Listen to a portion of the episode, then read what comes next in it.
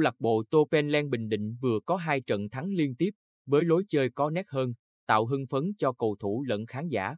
Nếu phát huy những gì đã làm được, đội bóng đất võ có thể tìm được ít nhất một điểm trong chuyến làm khách trước SHB Đà Nẵng trong cuộc đối đầu diễn ra chiều 18 tháng 2 tới.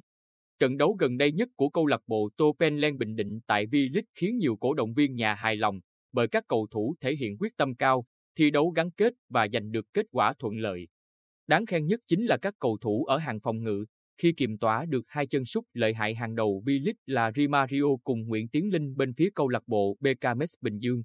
Đây cũng là trận đấu cho thấy sự hợp lý trong sử dụng cầu thủ của huấn luyện viên Đức Thắng khi đưa Malone chơi ở vị trí tiền vệ phòng ngự, ngay trước mặt Smith, Ngọc Bảo, Văn Thành và Thanh Thịnh. Có lợi thế về chiều cao cùng sức mạnh, Malone đã hóa giải được nhiều tình huống bóng bổng, tích cực tham gia những pha không chiến bên phần sân đối phương. Sự chặt chẽ, ăn ý của các cầu thủ còn lại trong hàng phòng ngự đã giúp thủ môn Văn Lâm có một ngày thi đấu khá nhàn rỗi. Cũng cần phải nhắc đến sự đóng góp của những cầu thủ đánh chặn như Văn Triền, sau đó là Hoàng Anh, với sự tích cực di chuyển, tranh chấp mạnh mẽ để hạn chế sức ép lên hàng phòng ngự.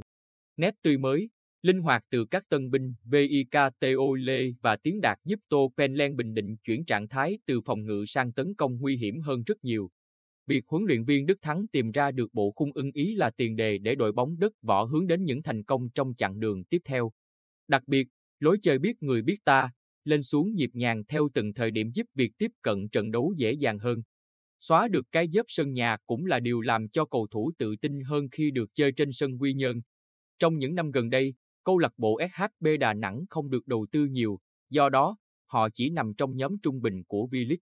Mùa giải 2023 cũng không phải ngoại lệ, khi huấn luyện viên Phan Thanh Hùng không có trong tay những cầu thủ ưng ý nhất. Vì vậy, đội bóng sông Hàng mới chỉ giành được đúng một điểm sau 3 trận đầu tiên, đang tạm đứng áp chót bảng xếp hạng.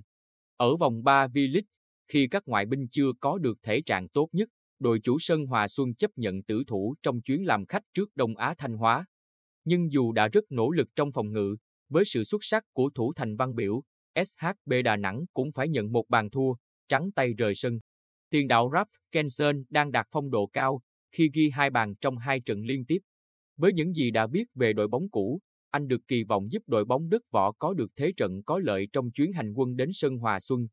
Đây được coi là trận đấu quan trọng với cả hai đội, bởi kết quả ảnh hưởng lớn đến khả năng chia tách nhóm trước chặng nghỉ đầu tiên của mùa giải. Đang ở thế khó, chắc chắn các học trò của huấn luyện viên Phan Thanh Hùng dồn hết quyết tâm để giành 3 điểm.